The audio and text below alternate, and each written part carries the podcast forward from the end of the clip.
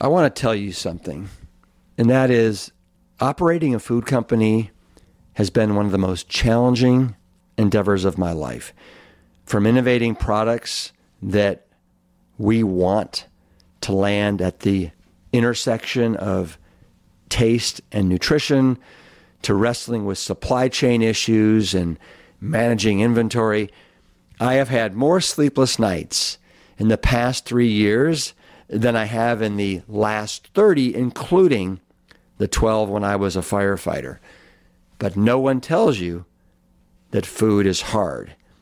But I also want to say it's because of each of you that we continue to get in the trenches day after day after day. It's in our core values to keep at it, knowing that we are filling a giant void in the market with products that you can't find anywhere else.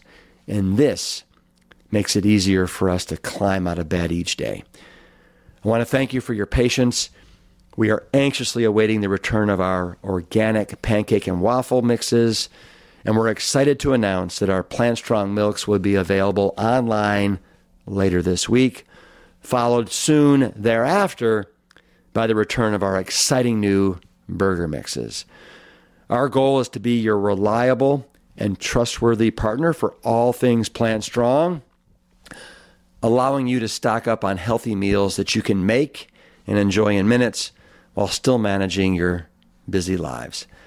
I appreciate each and every one of you and want you to know that the effort will be worth it once more brands start to care about the integrity of the nutrition that they're putting into their products. Thank you so much for your support, and please stay tuned for exciting updates at plantstrong.com. The seismic revolution in health that we that you see is really not going to come about from a drug or a pill or a stent or bypass surgery, but the seismic revolution in health that will come about it will be when we in the profession have the will and the grit and the determination to share with the public what is the lifestyle and most specifically what is the nutritional literacy that will empower them to absolutely annihilate chronic illness. Mm-hmm. I'm Rip Esselstyn, and welcome to the Plant Strong podcast. The mission at Plant Strong is to further the advancement of all things within the plant based movement.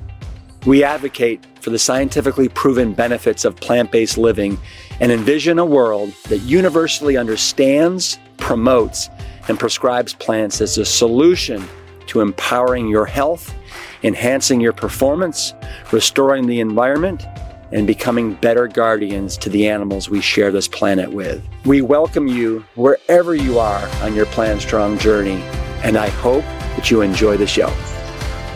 Hello, my Plant Strong pals. My name is Rip Esselstyn. I am the host of the Plant Strong podcast, and we have a very special episode that we're going to be teeing up for you today. In honor of Father's Day, I am proud to welcome my father, Dr. Caldwell B. Esselstyn Jr., to answer your questions. And boy, howdy did he.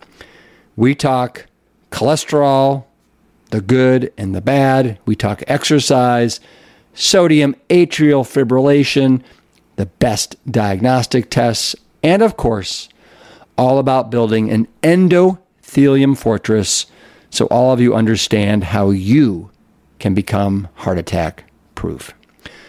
When my father started his seminal research back in 1984, 38 years ago, incredible, he had zero, zero idea how important his research would become and how he would become one of the leading authorities on how to fight heart disease with your fork.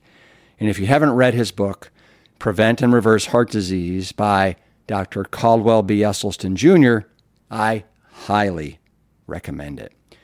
Essie, which is the nickname that he was given as a young adult, uh, and as many of us like to call him, is a real taskmaster when it comes to counseling his patients and what goes into their mouth.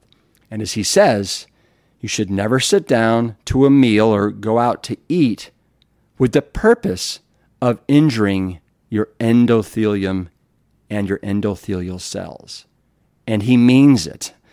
Well, Essie is and has been a huge inspiration for our Plant Strong food line because we know how challenging it can be to always be prepared with a 100% whole food, plant based, oil free set of lunches and dinners. And that's why our ready to eat, heat and eat chilies and stews, for example, are the absolute perfect pantry staple to guarantee that you're never more than 90 seconds away from a delicious and nourishing meal. At Plant Strong, we strive to meet and exceed my father's standards every day because his groundbreaking research is what started all of this. And for some, their life depends on following this lifestyle to fight back against heart disease, stroke, type 2 diabetes, and the constellation of chronic Western diseases that are afoot in this country. And we take that responsibility very, very seriously. You can learn more about all of this at plantstrongfoods.com. The privilege to sit down with my father is not for one second lost on me. And believe me when I say that the best Father's Day gift that I can have is sharing his knowledge with all of you. So let's get right into it. My Q&A with Essie with a few special appearances from my mother, Ann. Hey, we're live. It's showtime. Hey, I am back in Cleveland. I'm doing an event in Pittsburgh, and so I thought I'd take a little detour and spend the night in Cleveland to be with Ann and Essie for a night. And um, I also thought this would be a great opportunity to get this guy on the Plant Strong podcast. It's been a while, and a lot of you have written in some questions that you'd love for him to answer. And so this is the perfect time. Before you before we hit it off though, Ann, say hello. I have to say hi to everybody. You're so lucky to have what you're gonna get. All right. Um, and and this is really a tribute to Father's Day. Um, and what better way of uh, showing my appreciation to this man than by sharing him with all of you? So let, let's hit it off, okay? Yeah, let's do it. All right, we got a couple here. So this first, this is from Deborah's World Change. Thank you for the question. I am whole food plant based and have been vegan for 11 years, but I have a 250 um, 250 cholesterol level. I was 285 before quitting oil. My weight is fine and blood pressure always is very low, and I work out daily. Doc wants me on statins. Help me, Dr. Esselstyn. Well, it's interesting when you look sort of uh, from a global perspective. You ask yourself about those countries where cardiovascular disease is virtually non-existent, and you say, for instance, how many statins do they take in rural China? Uh, about Central Africa? Uh, the Papua Highlands in New Guinea, the Tarahumara Indians in northern Mexico, no heart disease, no statins. So the key here, I think, actually takes us to a a very interesting uh, problem that many people experience. That is to say, they find that their cholesterol, no matter what they do, it remains, say, elevated. Maybe it's going to be 190, 200. For example, if I have a thousand patients who perfectly follow our program, there might be some with a cholesterol of 102, mm. 140, 160, 180, 200, 220. Now, does that mean that all those people who have a cholesterol of 200 or 220 are going to perish from heart disease? No, because if you are eating 100% without any injury to your endothelial cells, mm-hmm. you have more or less b- built an endothelial fortress. So even if you have a few extra molecules of cholesterol coursing through your stream, bloodstream, if you know that your inflammatory tests, your tests of blood vessel inflammation, If those are all normal, you're going to be fine.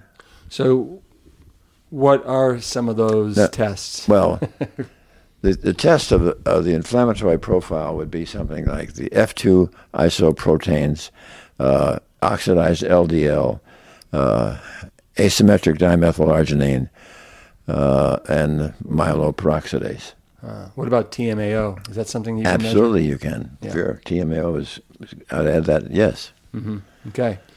Um, well, good. Let's let's move on. Okay. All right. So this next question is from Karen Brenda, and her question is: What is the best diagnostic test to check to see if your arteries are clogged? You know, there's been a sort of a toss up between getting a calcium score or was getting a CT angiogram. And I think that probably the, the of evidence is just tilting a little bit more toward a CT angiogram. CT angiogram, there's really, uh, uh, you just put a little contrast in a vein in your arm, then they time it so that when that contrast is going through the arteries to your heart, that's when they take the x-ray. And then they can see whether you've got blockages or not. It's really very very safe and uh, and very very effective for giving you some insight as to what the status of your coronary arteries uh, So, is. is there a reason why you prefer that to to the um, the calcium score? I just think it shows more the the vessel directly, whereas the calcium score just shows you bits and pieces of calcium that are in the various plaques that you've got. Well, I, I think we may there may be a question later on too that addresses uh, Good. The, yeah. All right. So um, this is a question from Stefan Jedward, and it's about sodium. I'm interested in the role of high sodium. A particular cardiovascular doctor, popular on Instagram, is promoting 3,500 milligrams of salt with water before exercise. He says sugar, not salt, is the enemy. Also promoting a grass fed, meat based whole foods diet. The data is somewhat confusing or not seeming to be conclusive on salt, so I would appreciate this being cleared up. I understand that everyone must have salt and it's naturally occurring. At least 1,200 to 1,500 milligrams per day would be my understanding. Salt is not the ultimate enemy. Super high salt in processed foods with no exercise would be dangerous. We need sodium and electrolytes. And the research is mixed regarding the exact safe amount with the other contributing factors. So that's why I asked. It's almost like he tried to answer his own question there. so, any any thoughts on salt? On salt, sure. yeah. Uh, I think uh, there's pretty well as a consensus uh, from very, uh, I think, educated physicians that there are numerous studies clearly showing that excess salt will contribute to hypertension.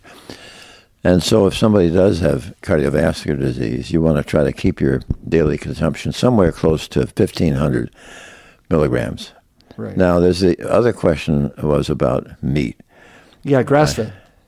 Yeah, let me uh, comment on that because there was uh, it was an interesting gentleman, a physician by the name of George Mann, and George Mann was a great uh, disciple of the fact that if if you wanted to eat meat that was grass fed, you would not be getting into trouble with cardiovascular disease. So, to his credit, he uh, marshaled his resources and went to Africa and they looked at the uh, Maasai. Now, as you know, the Maasai are herdsmen in Africa, and they thrive on milk and meat and blood. And George Mann was able to get something like uh, 50 uh, autopsies of the Maasai who had died, and lo and behold, they're loaded with cardiovascular disease. So, so much for the grass-fed approach. Right. and um, But there's so many other things in meat that are troublesome. The heme iron, the TMAO, the saturated fat. I mean, all those things are perilous. yeah, yeah, the cholesterol, the the the, the protein itself. There you Right. go. Absolutely. Yeah, it's a it's a long list. um, all right, let's move on. Okay, this question is from Diana Red Kurt. These these are kind of funny names that people put together. It's it's their their their handles. What are the heart health tests someone should have at 50? And are the tests the same if I've been eating a strict Esselstyn style diet since 2017? So, how many years have they had? Uh, It's now been five years. yeah, I'm.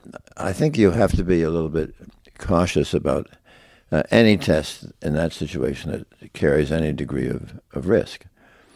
And so, if you wanted to do something like a stress echo stress test, all right, there's no radiation, there's no contrast to injure your blood vessels, all right, and yet if you have a, let's say that uh, this is a situation that I often find that when I first encounter somebody and they have had a stress test, that they have failed.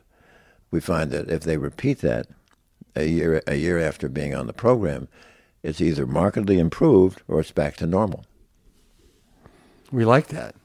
We do. That's exciting. Um, all right, this next question is from Heidi Cook's Heidi Cook's Plants, um, and we've heard a lot about the this LPA number, right? So our question is: Is there a way to improve one's LPA number? What dietary changes would you suggest if you're already eating a whole food plant based diet? Yeah, I, and first, could you back up and tell people what is LPA? Yeah, well, LP LP small a a, is, yeah. a, is a, is sort of a form of cholesterol, and when you think about it, it's estimated that roughly twenty percent of Americans will have an elevated LP small a, but that same figure applies to rural China, hmm. Central Africa, the Papua Highlands, Okinawa, the Tarahumara Indians, where's their epidemic of heart disease? All right?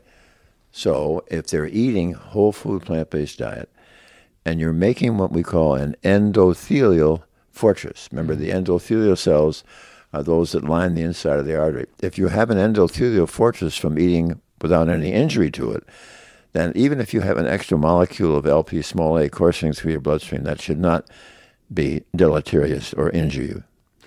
So the LP little a is is that a form of LDL or or is this a form of cholesterol, yeah. okay? Okay. Um, so again, we want to have an endothelial fortress. That's it. Okay. Um, a lot of people that jump in eating a whole food plant based diet, it seems like a lot of times their, uh, triglycerides go up a little bit. So here's somebody, Celestia, that wants to know the best way to lower triglycerides. Yeah, you want to be careful of simple carbohydrates. By that, I mean, for instance, you want to avoid dried fruit. All right, you want to think about avoiding uh, smoothies, which especially which may have you may have put in the smoothie an apple, an orange, a banana, and when you do that, you separate the fructose in the fruit from the fiber. So now, whereas ordinarily, when you're just eating the fruit, the absorption would be rather measured and slow and safe. When you put it in a smoothie and now you separate the fructose from the fiber, it's like a rocket going off in your stomach, and suddenly there's an in, potential injury to your liver and, and uh, to uh, uh, your uh, endothelium as well. Yeah.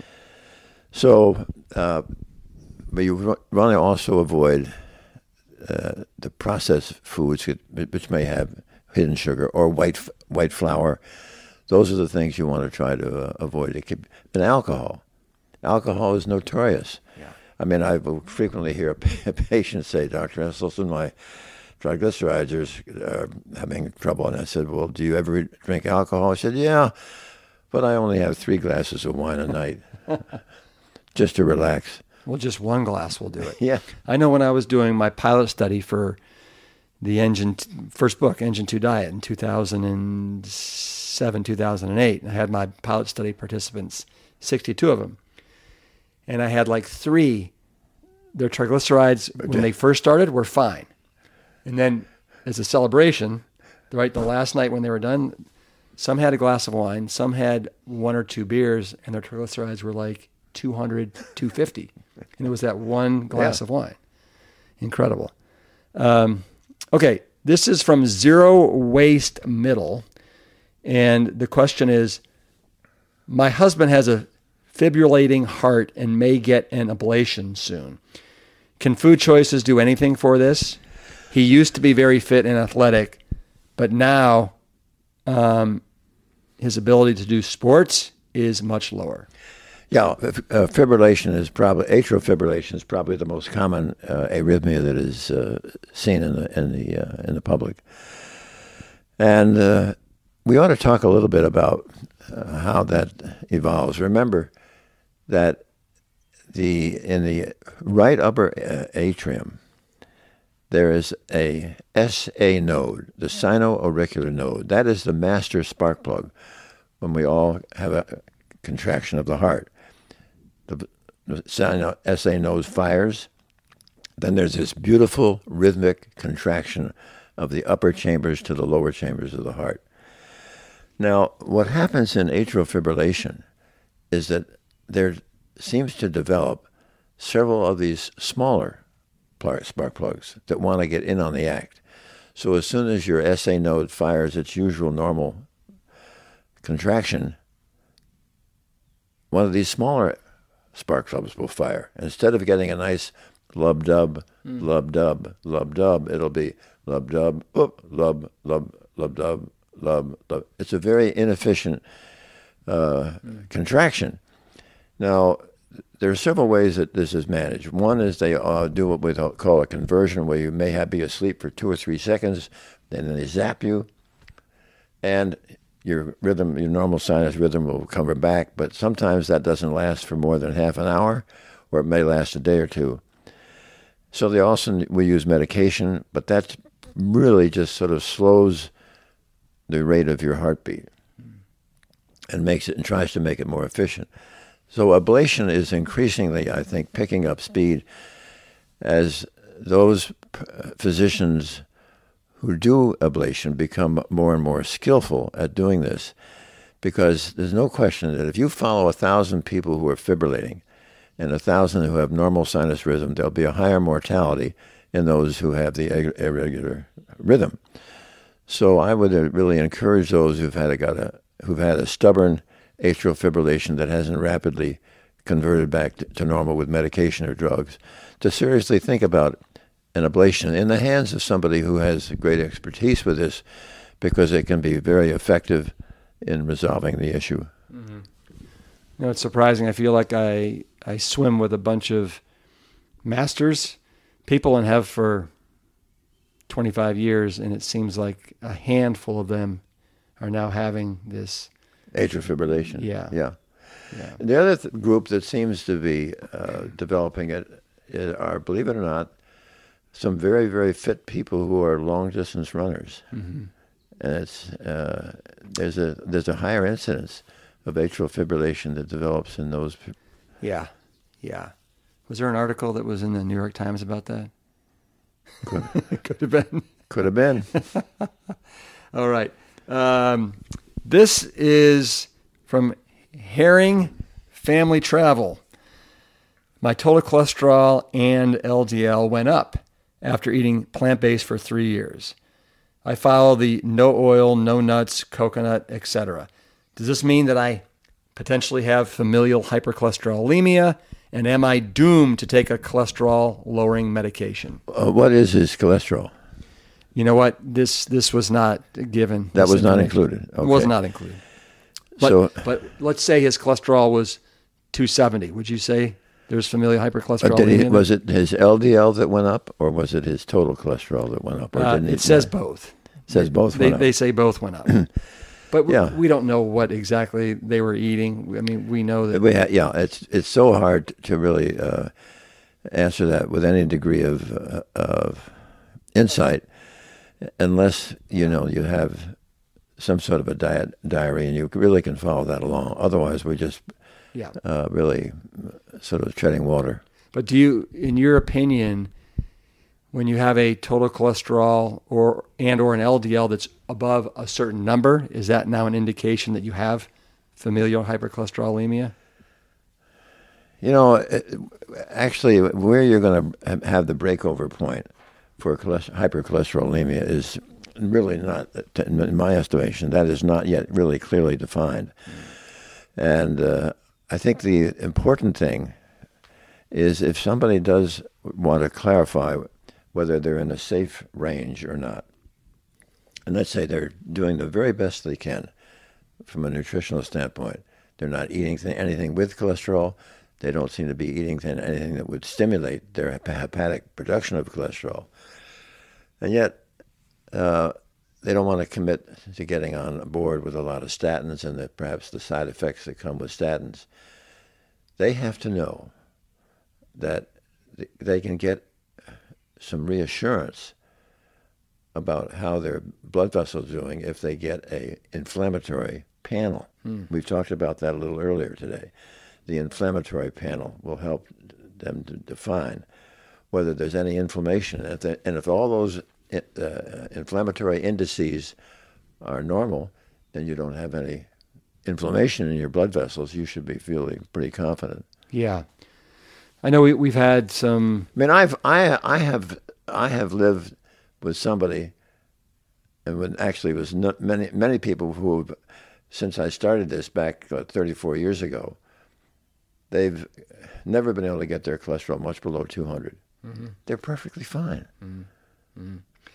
well, I know that we had a family that came to one of our um, immer- immersion retreats, and there before cholesterol, the whole family was in the 300s. One was in the 400s. Oh, that then that is right. that is familial hypercholesterolemia. Yes. But they can even help. Well, and then they, they were able to bring it down Yeah. into the high 200s. Right. But which is, you know, But they can that's higher than most. Yeah. Yeah. But they should also you know check their inflammatory indices. Yeah. Um, this is from Terry Williams regarding vascular Parkinsonism, which I'm I'm not familiar with. You? No, that that that, that suggests that suggests that there must be some degree of vascular uh, uh, blood vessel problem in the head, and uh, I'm not quite sure uh, about that. But I can say this: Yeah. we have had multiple occasions where people, for instance, with a carotid artery going to their brain, and even once the artery that is blocked is inside the brain, we have seen remarkable examples of disease halting and reversal. Yeah. So that even if that so if that is due to vascular Parkinson's is, is due to disease of the blood vessels, that this can certainly have a very positive effect. Yeah. Well, that's good to know because they go on to say that, you know, I get the stroke effects that are that are current um, and may not be reversed, but wondering if it would stop the progression. So it, it sounds like anything that's kind of going on in the brain like that, there's there's there's a potential for a lot of help. Yes. Yeah. Um, Ann wants to know Will you talk, Dr. Esselstyn, about the role of fats, particularly avocados, nuts, and coconut, parentheses, which is full of saturated fat, in a whole food plant based, no oil, and minimal salt diet? I ask because my total and LDL numbers go up if I don't keep my consumption of these items low which makes sense, right? Yeah, saturated fat will stimulate the liver to crank more cholesterol. Yeah. But but she also would love to know if you could expand on it the role of avocados, nuts, and obviously we know coconut is 92% saturated fat. Right. But what about avocados and nuts and why are you such a taskmaster on that? Well, I guess it's because I hate to see failure in my patients, and I, uh, I guess when you compare the results that we've been able to achieve, uh, and when we compare them with other results, I have I have nothing but great admiration and respect for anybody who's trying to be a physician who's committing to this, but uh, I find I think I find that our program is about as stringent as anybody's, and uh, uh, so I guess the reason that we succeed, perhaps where others fail, is that nobody else is as mean as I am. and so this gets back to the question you asked about the avocado and the nuts. Let's take the nuts first. Now, uh, if I happen to say that it's okay for somebody to have three walnuts on their cereal in the morning, that's not what people will hear. They'll hear that they say Dr. Esselstyn said that nuts were okay and they'll be in the glove compartment. They'll be in the bathroom, the kitchen, the bedroom, the hallway, the living room. Nuts are highly addicting, and they have a lot of saturated fat. Saturated fat is a real rascal for contributing to heart disease. Mm-hmm. And so this is why I took away the avocado and the nuts. And we're not, in other words, we're completely eliminating any of the building blocks of this disease and I, I'm not going to apologize for success. Mm-hmm. what do you What do you think about some of your? Now, there's one other thing, but you asked. Besides nuts, there was something else. What was coconuts? Well, more saturated fat. Yeah, um, but some of your colleagues think that it's very important for people to consume some nuts and seeds, and and and they're advocating for one ounce, one ounce a day. Do you even feel like one ounce is, is too much? I, I feel that's what my colleagues want. That's not what I want. I, I, uh, I want my patients to succeed. Uh-huh, yeah. Uh-huh. So there's no ambiguity around this. well, this. what we want to do is we. I want to see the others st- studies the similar result, mm-hmm. and when I then I'll then I'll be more open minded about it. Uh-huh. So even the wonderful, beautiful walnut. You're you're not a fan. Uh, we understand the no, elements I, w- I would say, you know, for instance, uh, I'll say it, but nobody should hear me say it. okay, this is just between yeah between us right now. It's probably having having a few walnuts on your cereal is that I mean that's so safe because it's so much lower in in the mischief makers. It's lower in saturated fat, but yeah. I I don't do that because people will immediately transfer that to saying it's okay to have nuts, and now we're in, then we'll be in trouble. Yeah. And where are the where are all the studies of patients seriously ill with heart disease who have ever halted and reversed their disease with nuts? Yeah. and although and so many of the peer-reviewed scientific articles, who do you suppose does the funding for those articles? Uh, the nut companies, right? Oh. Always. So when there's that conflict, Blue Diamond. It, it really. when there's that conflict, we gotta, you know, that raises a red flag. What's up, Ann? I can't believe you got him to say that. Well, you need to talk into here. uh, um, Having a bad day. uh, uh, okay, so this is from somebody. Return to Jehovah. Um, I have several questions for Dr. Esselstyn, but let's start with this one. I've been eating whole food plant based since November of 2021. Is there any reason to think that my blood would need to be artificially thinned by a drug? My doctor says I've had a few instances of AFib and put me on Eliquis. I think it gives me headaches and I don't want to take it. I'm not eating any animal products and have eliminated oils as much as possible. Thank you. Well, no, the, the, the key thing here is that the patient has said that they were having atrial fibrillation. And you cannot uh, be cavalier about atrial fibrillation because remember what is atrial fibrillation? There's that irregular beating of the heart. And what happens in the left atrium, the left atrium has a small extension on it called the appendix, the atrial appendix. The left atrial appendix, but because of this irregular heartbeat, often the blood just sits in that appendix. And when the blood is sitting in that appendix in your left atrium, it clots. Mm.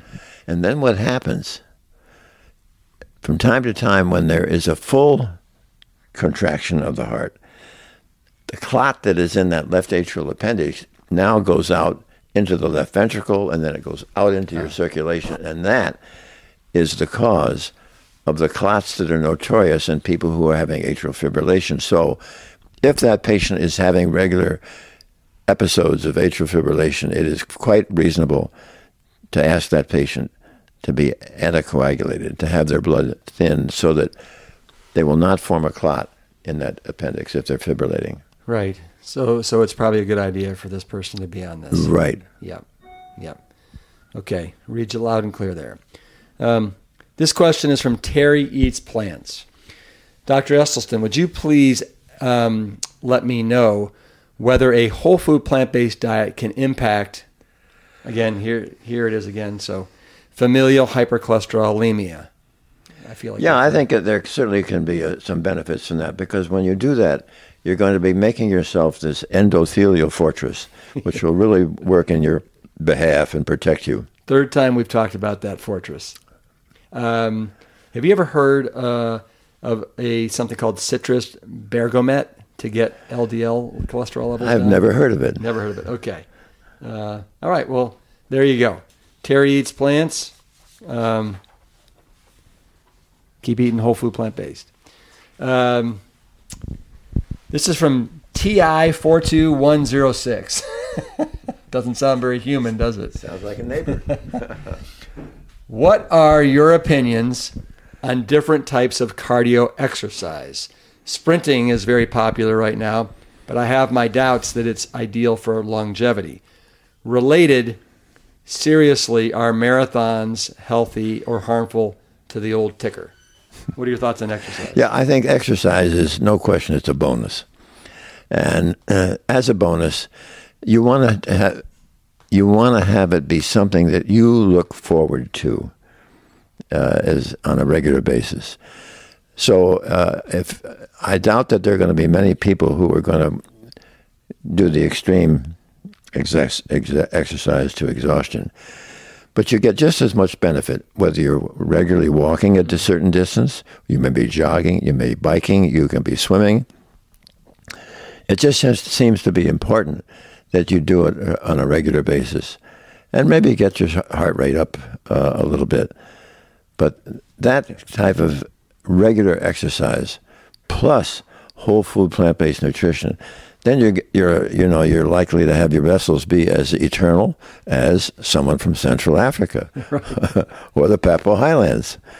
Yeah. So, um, speaking of exercise, have you exercised yet today? Are you doing anything? I have. I went today. It was kind of walking. So, uh, excuse me. Today it was raining mildly. Now, when it's raining mildly, I can't do what I almost regularly do, which is bike, biking, because when you bike in the rain, you don't see well. so, I I went ahead and I did some uh, walking today. Right. Well, also riding in the rain it can be slippery, and that's not that, that's not a good conversation. I'm familiar with that. yeah, yeah, but but but typically you're are you biking every day? Every day. And do you, what how, for how long?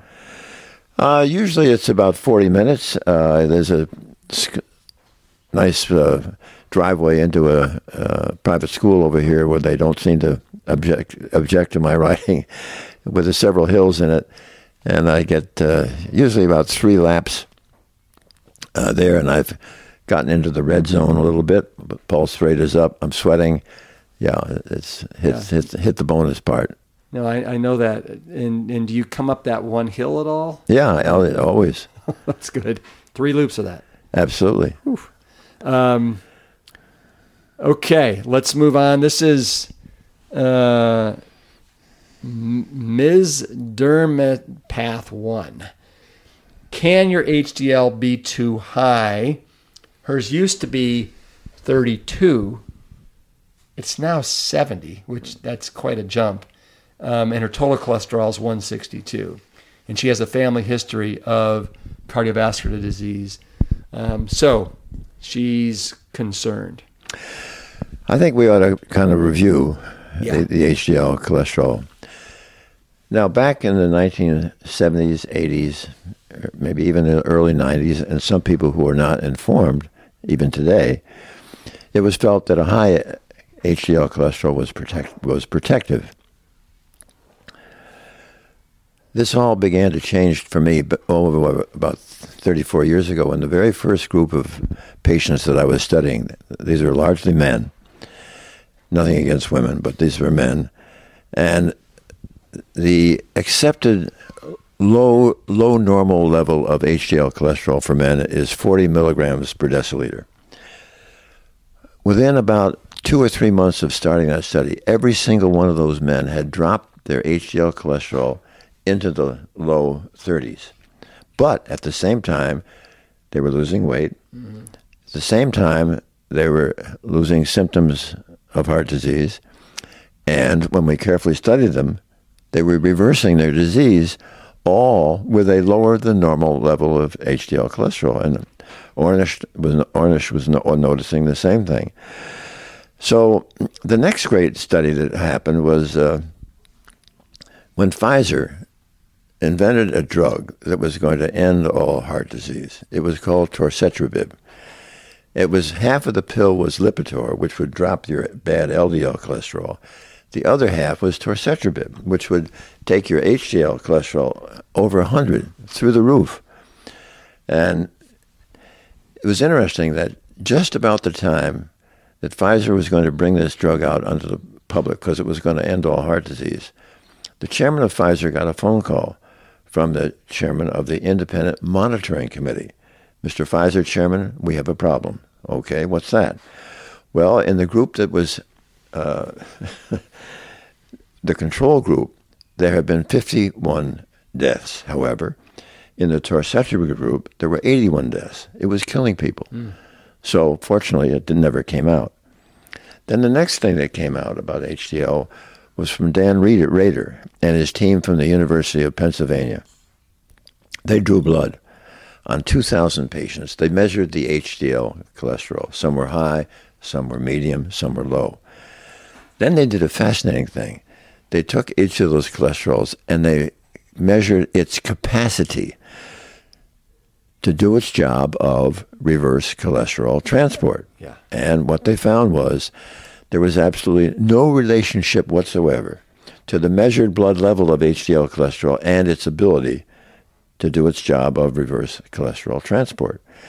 Then the next and the final thing that was interesting, the very next month, as a matter of fact, that uh, that study that I mentioned about Dan Rader and his team from the University of Pennsylvania, that was in the New England Journal of Medicine in January of 2011. Uh, it was the on the 13th of January, and it was the very next month of uh, cardiovascular review. The team from UCLA had particularly looked at the ApoA1, which is the protein portion, the protein moiety of the HDL molecule. And they found that when you were eating the Western diet, you injured that ApoA1 and you converted your HDL molecule from normally a strong, positive, anti inflammatory molecule. When you injure the ApoA1, it becomes a pro inflammatory molecule. So now your HDL is joining with your LDL to injure you. Hmm. So it almost becomes like a rogue a rogue yeah. HDL. Yeah. Um, you know, it's interesting because I've now looked at probably 2,000 different cholesterol levels, HDL, LDL. Women typically seem to always have the those high mm-hmm. those high HDLs like in the 70s, 80s, 90s. Well, I had a patient who was, she still is doing beautifully, but when she came to see me, she had just had a heart attack, and her cholesterol HDL was 120. And, and her and her cardiologist probably told her. It yeah, oh, it was a protective. Well, that was right. that's been blown out of the water. Yeah, it's a uh, it's interesting because what what is what is so important for patients to understand is that when you are eating whole food plant-based nutrition, which mm-hmm. is so anti-inflammatory, right. that as your body loses its inflammation your liver says, I'm going to make less HDL. You do not need as much anti-inflammatory molecule of HDL as I was giving you before. And this is so profound that when physicians are skeptical about these findings, tell them about what is the average HDL level of the Tarahumara Indians in northern Mexico who never have heart disease. When Bill Connor studied them, the average HDL was 25. Wow. Which would drive the unknowing cardiologist absolutely apoplectic. Right, right.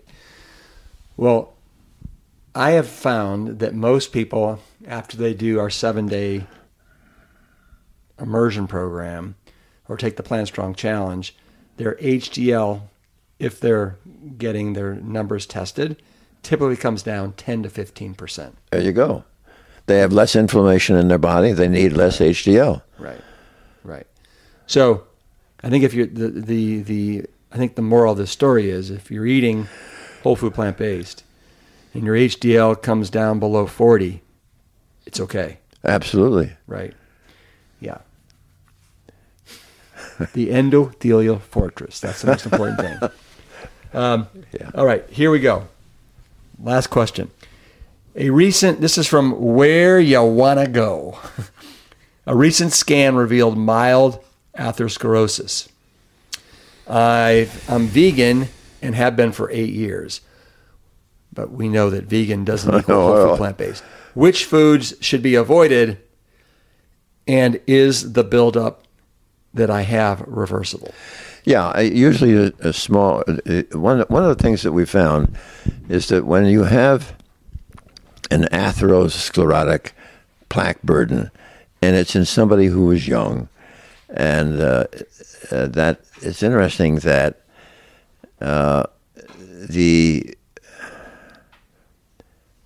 the plaque is usually made up of inflammation, fat, and cholesterol, which is something the body can handle very well for reversing. On the other hand, on the other hand, when you have somebody who's more senior and they've had this plaque for decades, the plaque is more likely to be made up of actually scar, fibrosis, calcification, and it's less likely to, to go away when you're eating whole food plant based nutrition. However, what we have also found is nevertheless, even those patients can get back to full activity of daily living without restriction. Why? Because now this is a little bit complicated.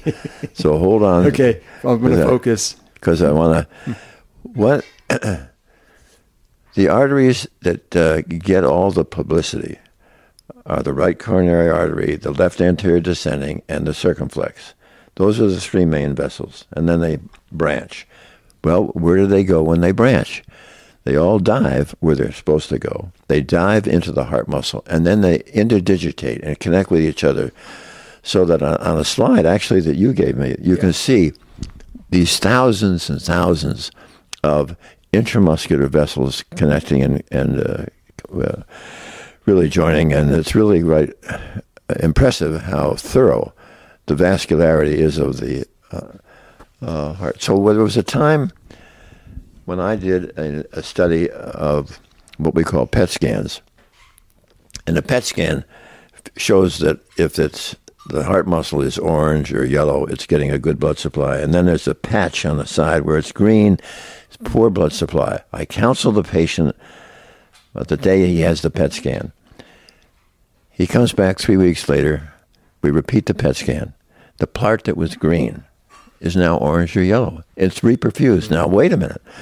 I said to myself, because there's no way Yeah. that you're going to reverse in three weeks.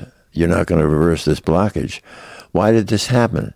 So I talked to Rodriguez, who is the chairman of the Cleveland Clinic Cardiovascular Pathology Section, who does 200 uh, autopsies and looks at a heart uh, through an autopsy perspective uh, 200 times a year.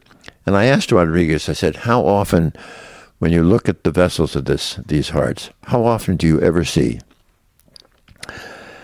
atherosclerotic burden once the artery has dived into the heart muscle? Mm-hmm. His answer, never. Hmm.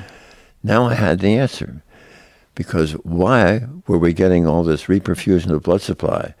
Because when I first see these patients, their endothelial cells are so beaten down, they're barely making nitric oxide, which is that wonderful vessel dilator. And your endothelial cells have now become your enemy. They are making two molecules, endothelin and thromboxane, which are blood vessel constrictors.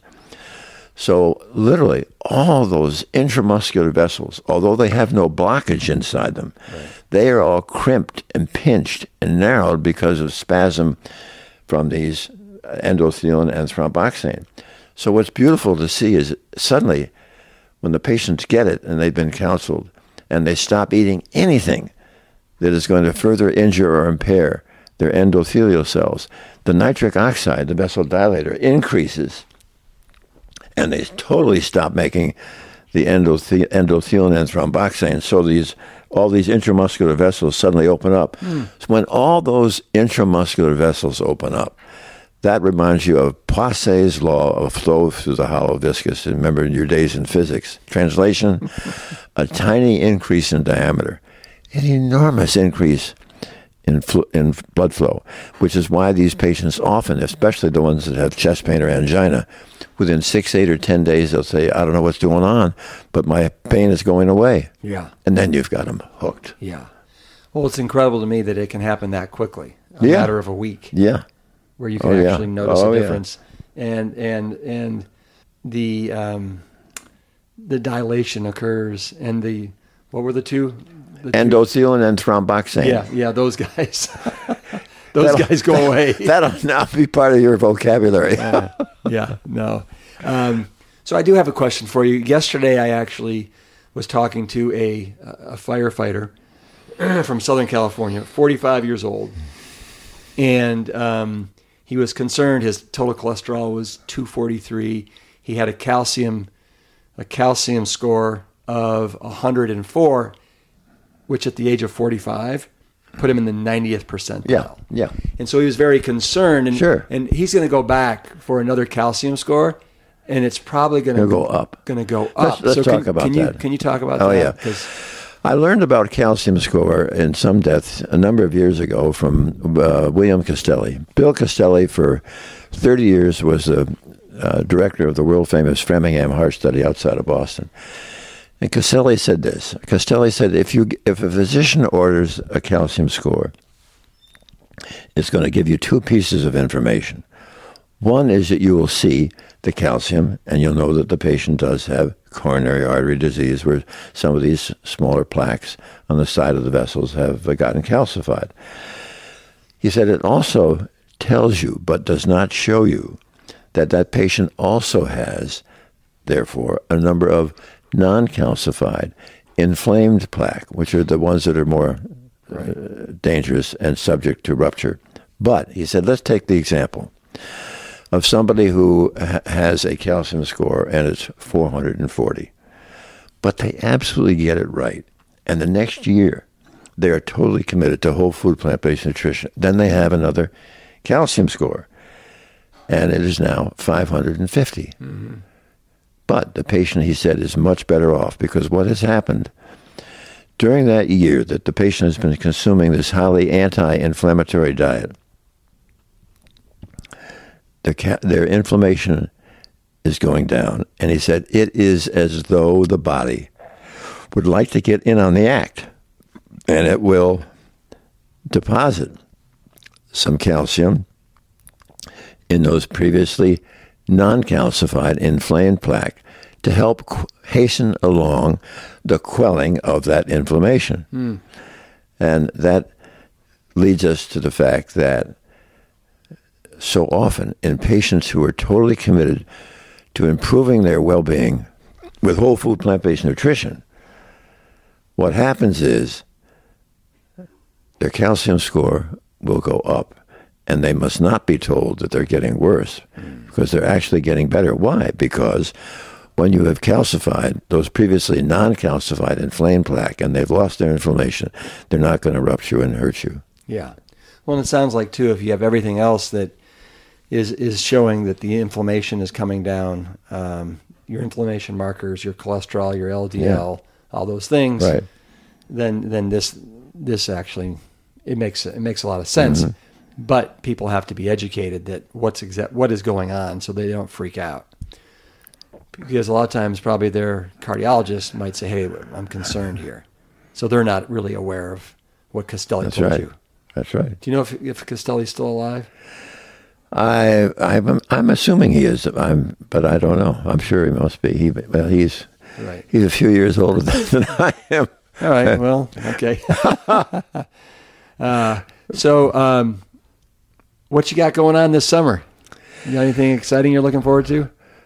Well, I think the exciting thing this summer is to is to be up at the uh, up at the farm, and it's uh, it's always great to be uh, to be at the farm, and uh, there's a lot going on in the in terms of. Uh, I like to do some mowing to keep the farm up up to trim and looking stylish. Yeah. Yeah, well, I got we may uh, get a few project projects involved. Uh, whether we'll do it, be able to get it this year or not, but there's a little red house on the hill that um, has. Where I got married. Yeah, exactly, and that's that's uh, taken a few hits uh, over the years, and it it really deserves to be restored. Right. Yeah. Some nice projects at the farm. Mm-hmm. I look forward to being there for a couple of weeks in, Why uh, in, in, in July.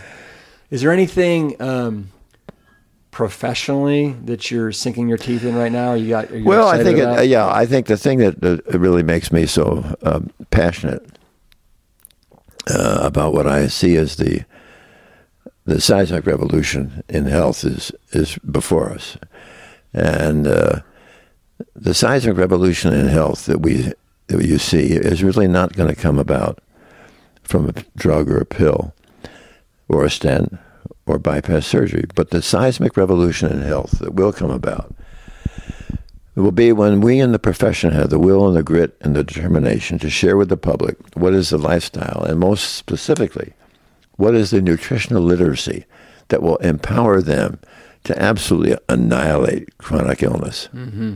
Mm-hmm. Yeah, that that is exciting, and it's amazing how far.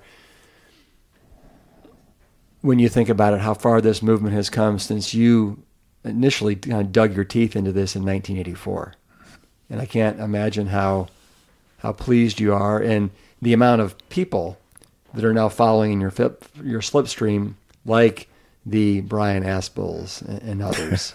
it is it is impressive. If it works. Hey, Ann, can you come share with us what's for dinner tonight? What's for dinner tonight? Come on, mummy. Yeah. Hey, thank you. That was great. My pleasure. Yeah, come here. Let everybody know what's for dinner tonight because I know you've been very excited about working on this. Will you, will you sit right here and We are really excited about dinner tonight because you've some got you've got a phone Na- ringing. neighbors told us about these amazing nori uh, sushi stacks. So we're having a sushi stack, and Jane and I are going to do a YouTube on it soon, and it is so fun. And we just I could, I've been waiting to have Rip try it, and then we're having asparagus. I can And- smell it. Yeah, and we're having a fabulous dessert, my favorite dessert What is it? which is uh, blueberry cherry Oh, mousse with all kinds of fruit. Anyway, and so doesn't matter. The phone's ringing, and we just want to talk to you. All right, Bye. we we. you know, it- it's probably Jane. All right, over and out. Thanks everybody. Thanks, thanks, Daddy. Absolutely, Rip. My All right, pleasure. Bye. I want you all to know how much I appreciate you listening to the Plant Strong podcast. I would love it if you would share this episode with anyone that you think will benefit from hearing the good news about plants.